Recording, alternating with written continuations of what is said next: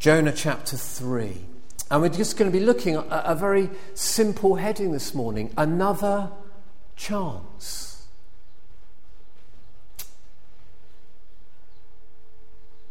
Jonah 3 says this Then the word of the Lord came to Jonah a second time Go to the great city of Nineveh and proclaim to it the message I give you. Jonah obeyed the word of the Lord and went to Nineveh. Now, Nineveh was an important city, a very important city. A visit required three days. We're just going to concentrate on those three verses this morning. And as we look at them, it'd be important just to think about the contrast between those verses and the verses in chapter 1 where Jonah gets his first chance, where the word of the Lord came to Jonah, son of Amittai. Go to the great city of Nineveh and preach against it, verse 1 of chapter 1 says, because its wickedness has come up before me. But Jonah ran away from the Lord and headed for Tarshish.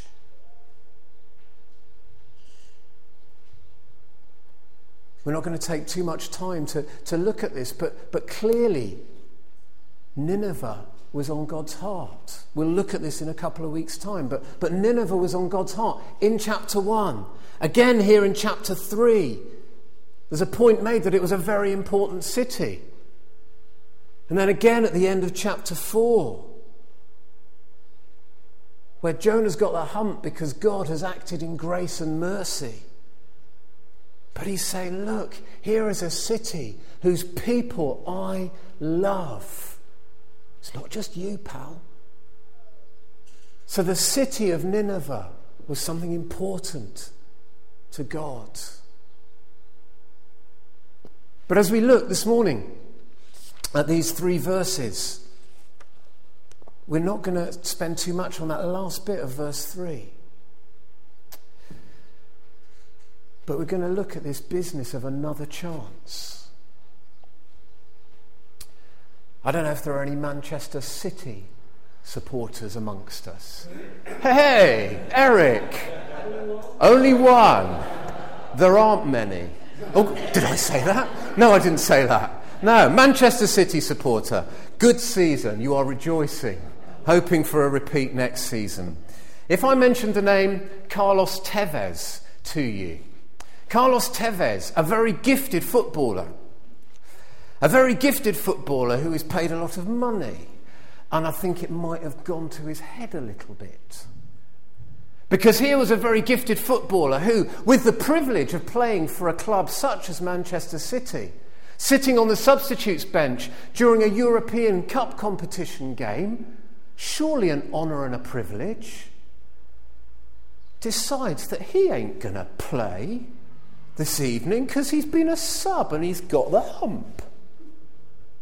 And so when his manager tells him to go and warm up, get ready to go on, he says no. And all manner of furore breaks loose because we don't actually know what happened, but that seems to be what's been painted as a picture. That the prima donna footballer says, Well, no, I was a substitute and I'm not happy with being a substitute, and so I'm not playing. And so Roberto Mancini, the Manchester City manager, is faced with a problem. Here's a bloke he's paying an awful lot of money to.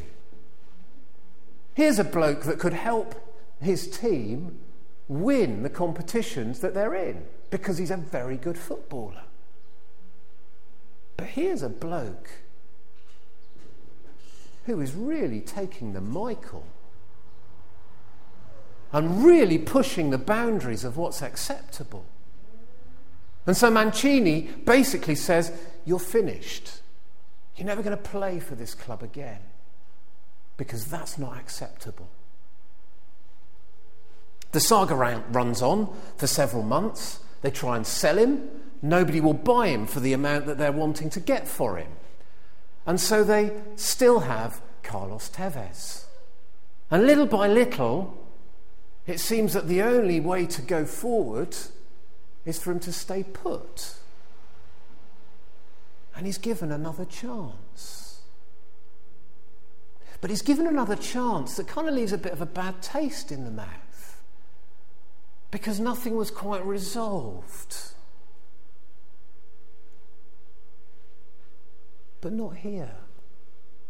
That's not the kind of other chance that is going on in this passage. There isn't a case of bad taste in the mouth.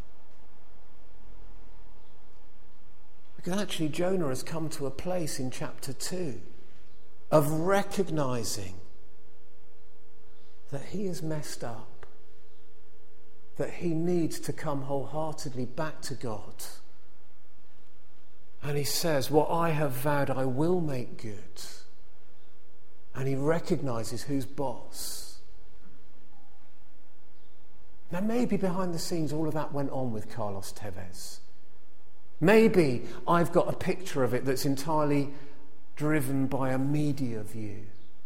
And if I have, then I'm sorry. But it seems like that other chance was kind of a fudge.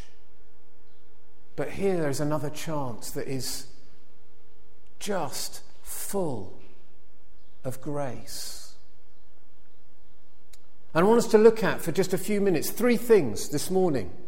I want to look at this phrase that comes twice in this very short story. The phrase is the word of the Lord. I want us to unpack that a little bit this morning. Then I want us to look at this notion of grace that gives Jonah a second chance.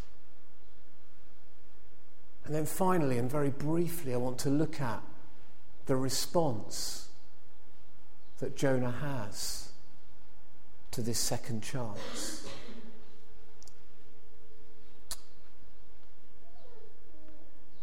We know from the, the, the very first uh, verse of chapter 1, and also from a passage in 2 Kings chapter 14, that Jonah was recognized as a prophet.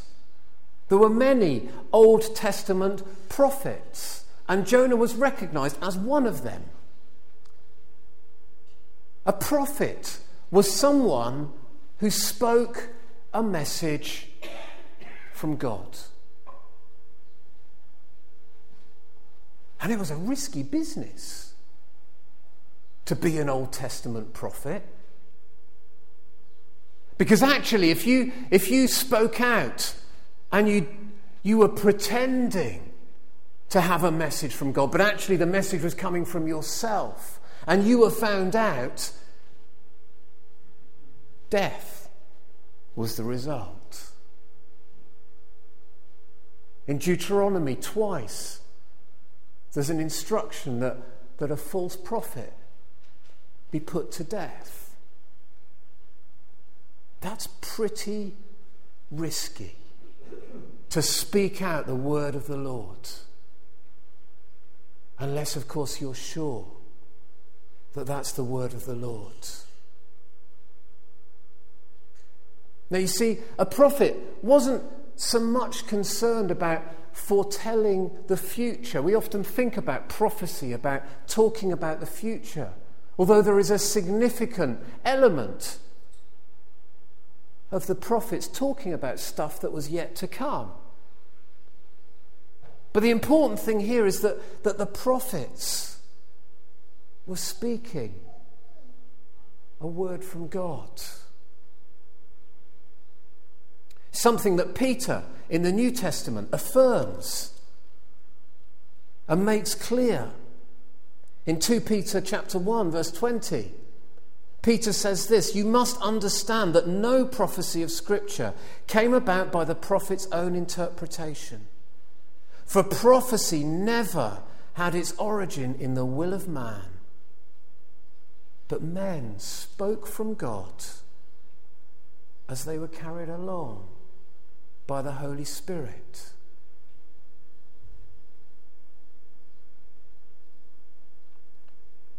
Peter is making clear that where a prophet was recognized, their words were words spoken by them from God, enabled by the Holy Spirit. Now, we don't know exactly what Jonah said. We've got some snapshot in chapter 4 of what he said. Sorry, chapter 3 and verse 4, where he says about eight words. I don't know whether that was the sum of his prophecy, whether that was the sum of his message from God. 40 more days and Nineveh will be overturned. That's a short sermon. I don't know whether he unpacked that, whether he gave his testimony of how he'd heard from God. He'd run away, he'd ended up in a fish, in danger of his life, and God had spared him, and now he was coming to give this word, and the word was, mm. But the word of the Lord came to Jonah. And Jonah gave that word to the people.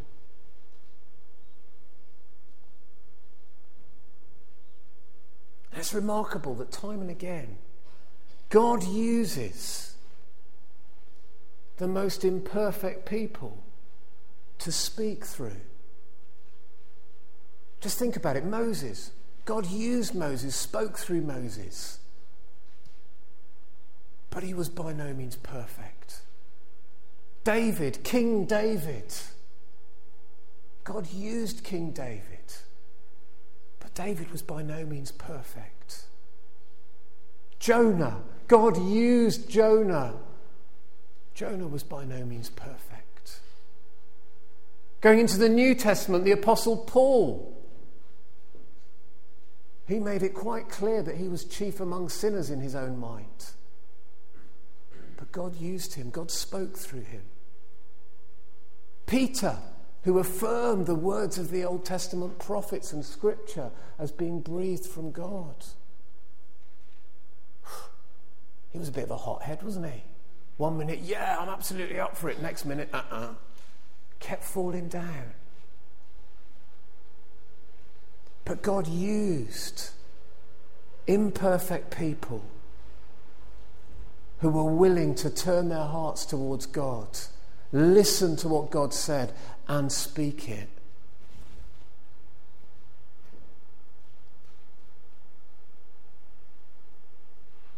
What about today? We see this word, the word of the Lord came to Jonah. But what about for us? How does God speak to us today? It won't surprise you to hear that the primary way God speaks to us is in His Word, in Scripture. Timothy, in his uh, letter that he received from Paul, we hear all Scripture is God breathed and is useful for teaching, rebuking, correcting, and training in righteousness, so that the man of God may be equipped for every good work. All scripture is God breathed.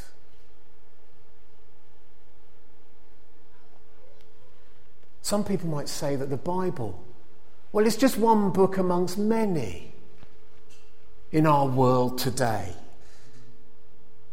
It gives us a perspective on God. Yes, okay, it's the Christian's holy book, but it just gives us a perspective on God. I like the image. You might think I've gone mad, but I like the image of an elephant and a bunch of ants on the back of an elephant, all talking to each other, trying to describe their relationship to the elephant. And they're all saying, oh, well, I can see a bit like this, and I can see it a bit like this, and I can see it a bit like this. I don't know if that's how ants talk, but there you go. But each person having their own perspective on something that is so much bigger than they are that they have no idea how to describe, how to interact with. And I love the fact that actually we could say, what if the elephant could use ant language and say, Well, I want to tell you about my trunk. It's way down the other end of me, but it's like this. And I want to tell you about what I like to eat, and it's like this. And I want to tell you about this, and I want to tell you about that. Because actually, if you were take, taking God as the illustration of the elephant and us as the ants, then that's exactly what God has done. He has spoken in a language that we can hear and understand. And He has said, This is how it is, my little ant friends. This is how it is.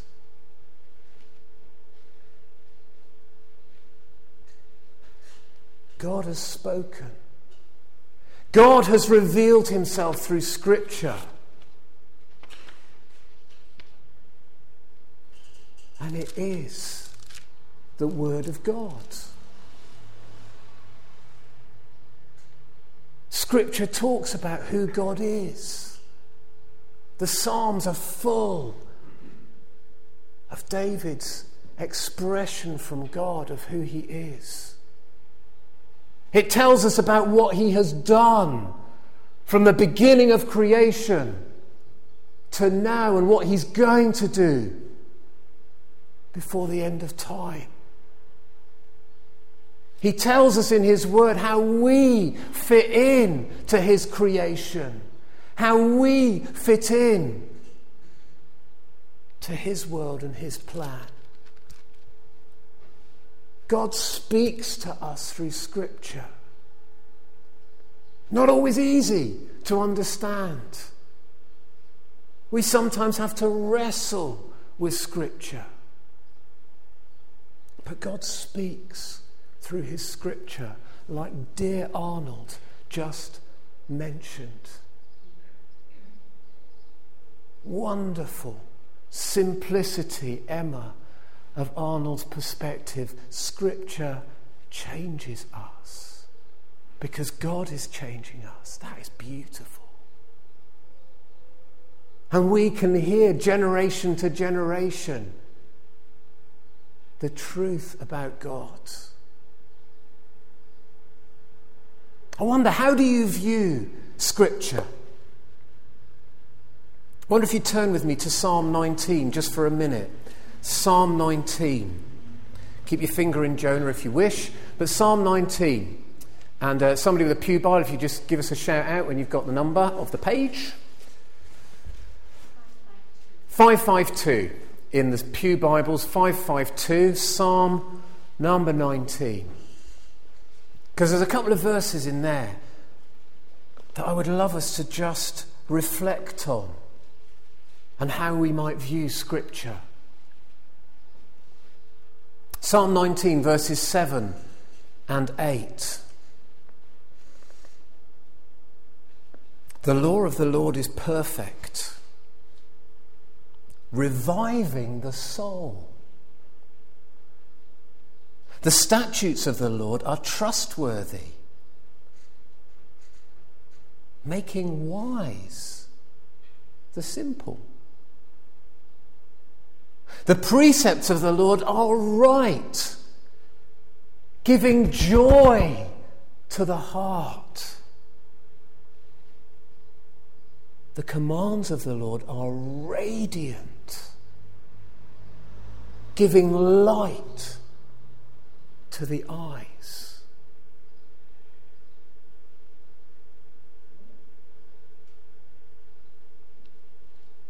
I find that just so exciting.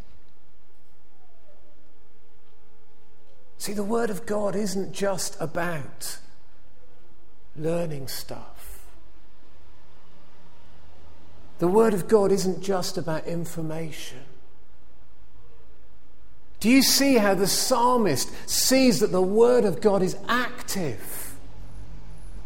The writer to the Hebrews talks about it as a double edged sword that cuts to the marrow. But here, the Word of God revives the soul. It makes wise the simple. Hallelujah. I need all the wisdom I can get.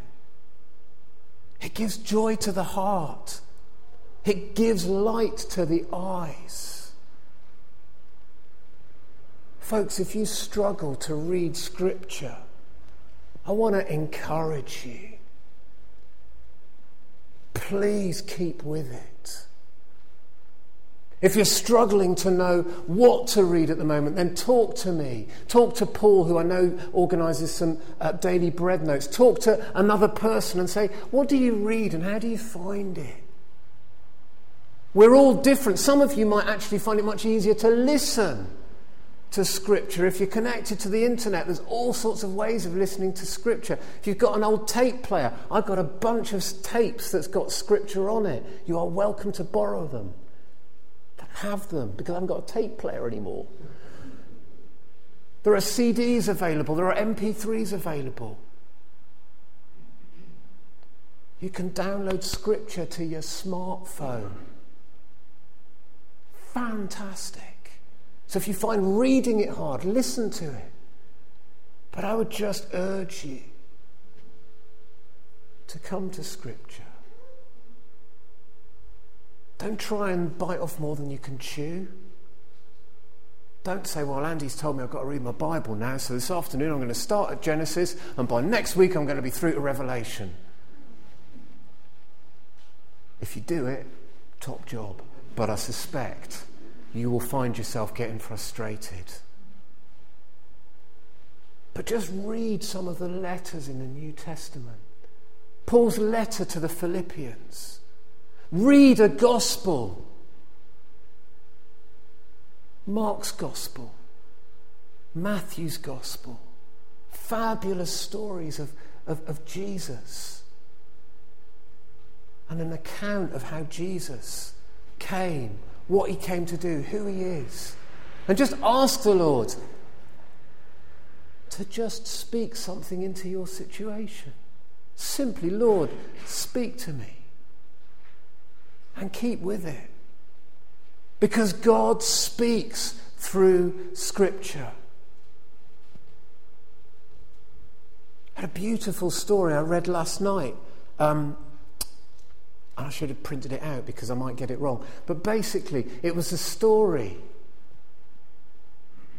of a, a, family who were involved in this Denver shooting. They were in the cinema. And it was their blog.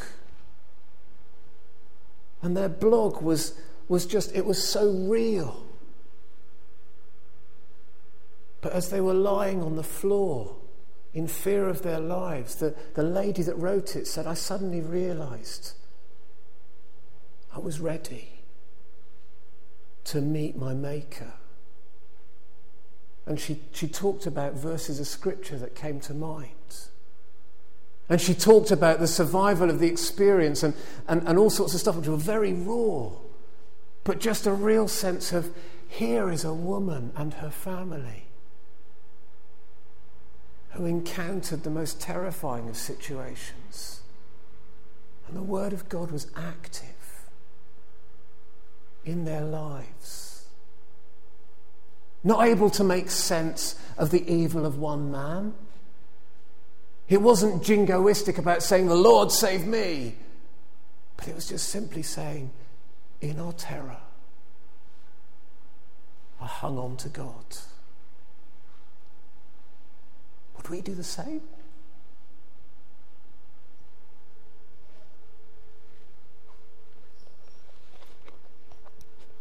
So God speaks through Scripture. That's primary.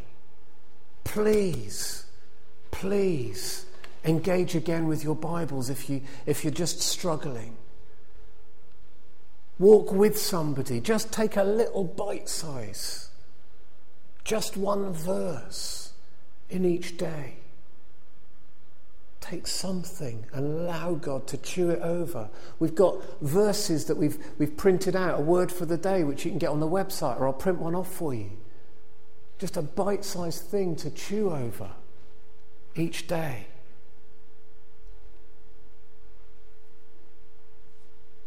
But God speaks. out of Scripture. In situations like this, God speaks through preaching. It's not just about me banging on, but I believe wholeheartedly that God moves when His word is preached. And I'd encourage you to come expectant to encounter God and His Word. I know that I don't get it all right. Other preachers know that they don't get it all right. But God, in His mercy, uses these moments to speak to us. As we pray, God speaks. As we bring ourselves into God's presence, God speaks.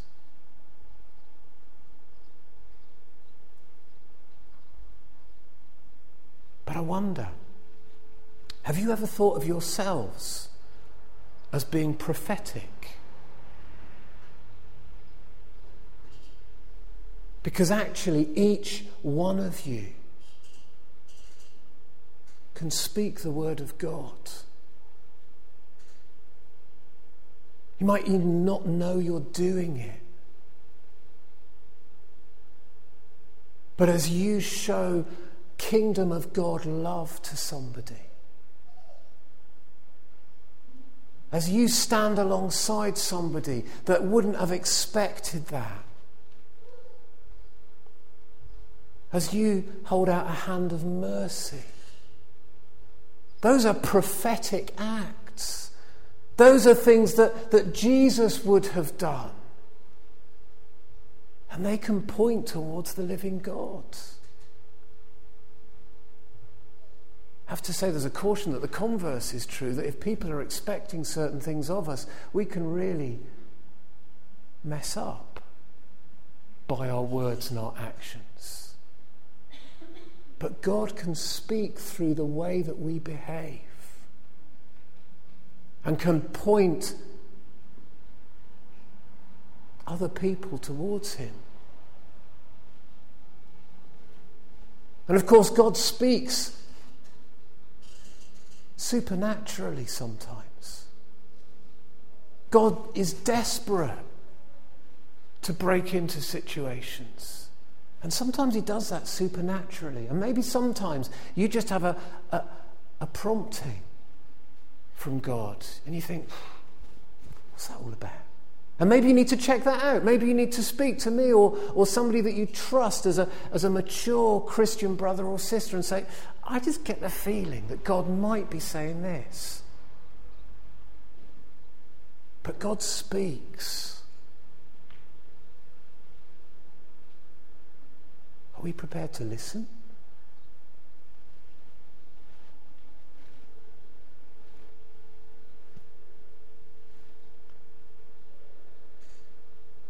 The word of the Lord came to Jonah.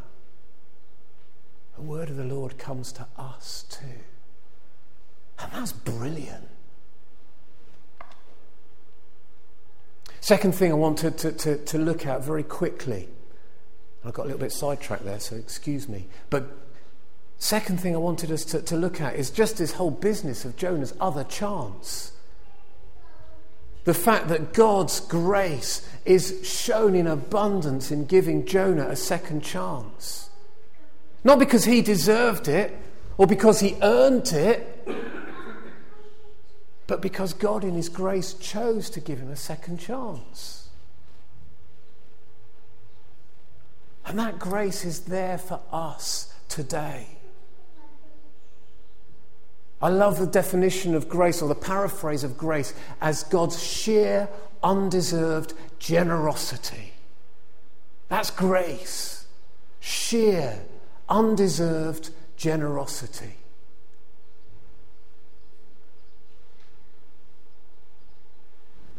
And God offers that to us today. Our default position is that actually we find it very difficult to see God's grace. But in His mercy, He chooses to reveal it to us. See, God's Word teaches us that our default position is a very bleak position as sinful human beings. 2 Corinthians 4:11 teaches us that we are blinded by the god of this age to not see God at work. Ezekiel 36:26 teaches us that our hearts are hard as stone. That's our default position. John 3:19 tells us that in our sin we prefer darkness to light. John 5:44 tells us that we actually prefer the affirmation of other people rather than the affirmation of God. Romans 7:23 encapsulates it in saying that we are captives to sin.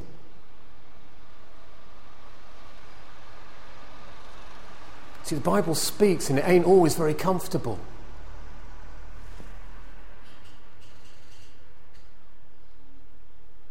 Yet while we were still sinners, Christ died for us. We can do nothing to earn relationship with God. We can only come to Him and depend on His grace and His mercy that we see remembered in this communion table. That God, in His mercy, so loved the world that He gave His only Son, that whoever believes in Him shall not perish but have eternal life. Jesus died, gave His body, shed His blood not because we earn it or deserve it, but because He is so full of grace that He offers us a second chance, and a third chance, and a fourth chance, and a fifth chance, and a 55th chance, and a 555th chance. Because if you're anything like me, you jolly well need it. I'm up into several figures now of chances, I reckon. But God, in His mercy, takes upon Himself my sin, my ugliness, and yours too, if only you will bring them to Him.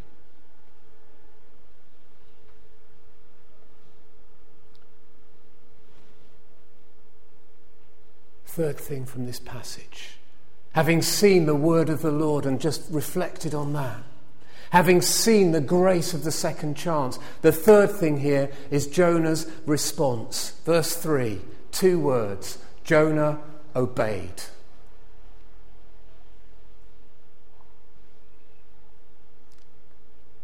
Jonah's response was to obey. Jonah's response in the whale was to be on his knees and recognize who he was before the living God and that he needed to respond in obedience. Now, let's not misunderstand this. This was not easy for Jonah. He was going to a people that had a reputation. He was going to a people that were not his people, and that was a big deal in those days. In our kind of world of, of mingling of culture, maybe that's not quite such a big deal. But imagine Angela, a lovely English girl, being sent into the middle of Glasgow. Poor thing. That would be like a lamb to the slaughter. That's what Jonah was facing. I can say that, by the way, because my father's from Glasgow and I'm a proud Scot. It's all right. But it wasn't easy for Jonah. But he knew what he had to do. And just by the way, even before the end of this story, he fouls up again. He recognizes that John, God is compassionate, slow to anger, abounding in love. And he gets angry with God. He gets angry with God that even though he's gone and preached a message of repentance, that actually the people repent. And that God forgives them. And he's saying, What are you doing that for, God? So even when he obeys, he still struggles. And that gives us hope. But where do we need to obey? Following Jesus is costly. As Jesus said in Matthew 16, if anyone would come after me, he must deny himself, take up his cross, and follow me. For whoever wants to save his life will lose it. But whoever loses his life for me will find it.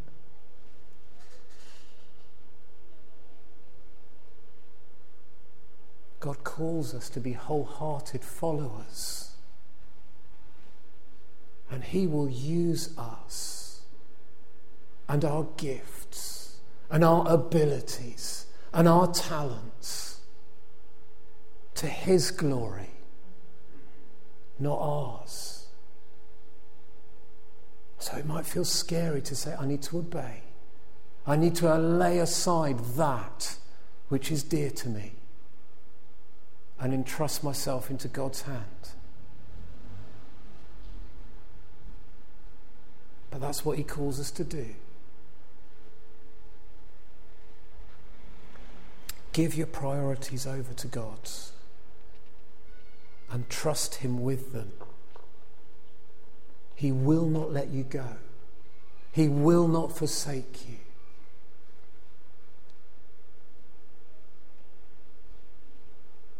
But reflect, please, on, on Jonah's response. He obeyed. If there's stuff that you're thinking this morning, I need to do that. I need to stop doing that. I need to make that phone call. I need to take that decision. I need to say sorry to so and so. I need God's help to moderate how I speak. I need God's help to behave in a way that honours God. Ask Him for help this morning